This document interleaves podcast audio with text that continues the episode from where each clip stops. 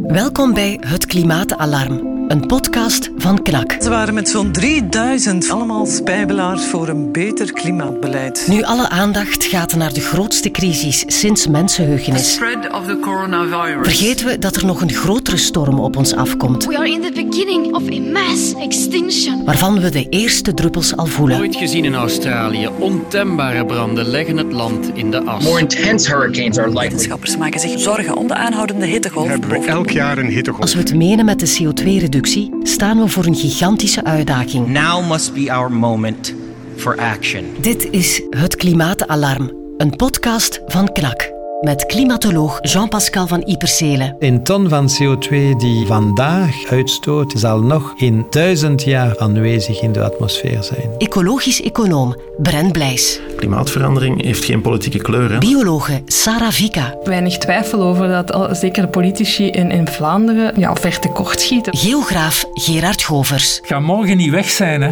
Het gaat decennia duren. Met glacioloog Frank Patijn. De toestand is ernstig voor toekomstige generaties. Directeur van het Europees Milieuagentschap Hans Bruinings. Ik kan de jongeren zeer goed begrijpen. Klimaatjournaliste Tine Hens. de technologie die we nu hebben, kunnen we eigenlijk 80% van onze uitstoot al mee terugdringen. En met bioloog, dokter in de wetenschappen, knakjournalist Dirk Drouwlands. Ik heb nu een klein kindje ondertussen, die is zes jaar.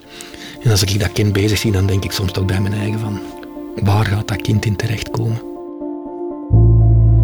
Ik ben Bert Bultink, hoofdredacteur van KNAK. Met het klimaatalarm brengt KNAK het belangrijkste vraagstuk van onze tijd terug waar het hoort te zijn, in het centrum van de aandacht. Niet omdat Greta Thunberg het zegt, maar omdat het letterlijk levensbelangrijk is. Voor ons allemaal.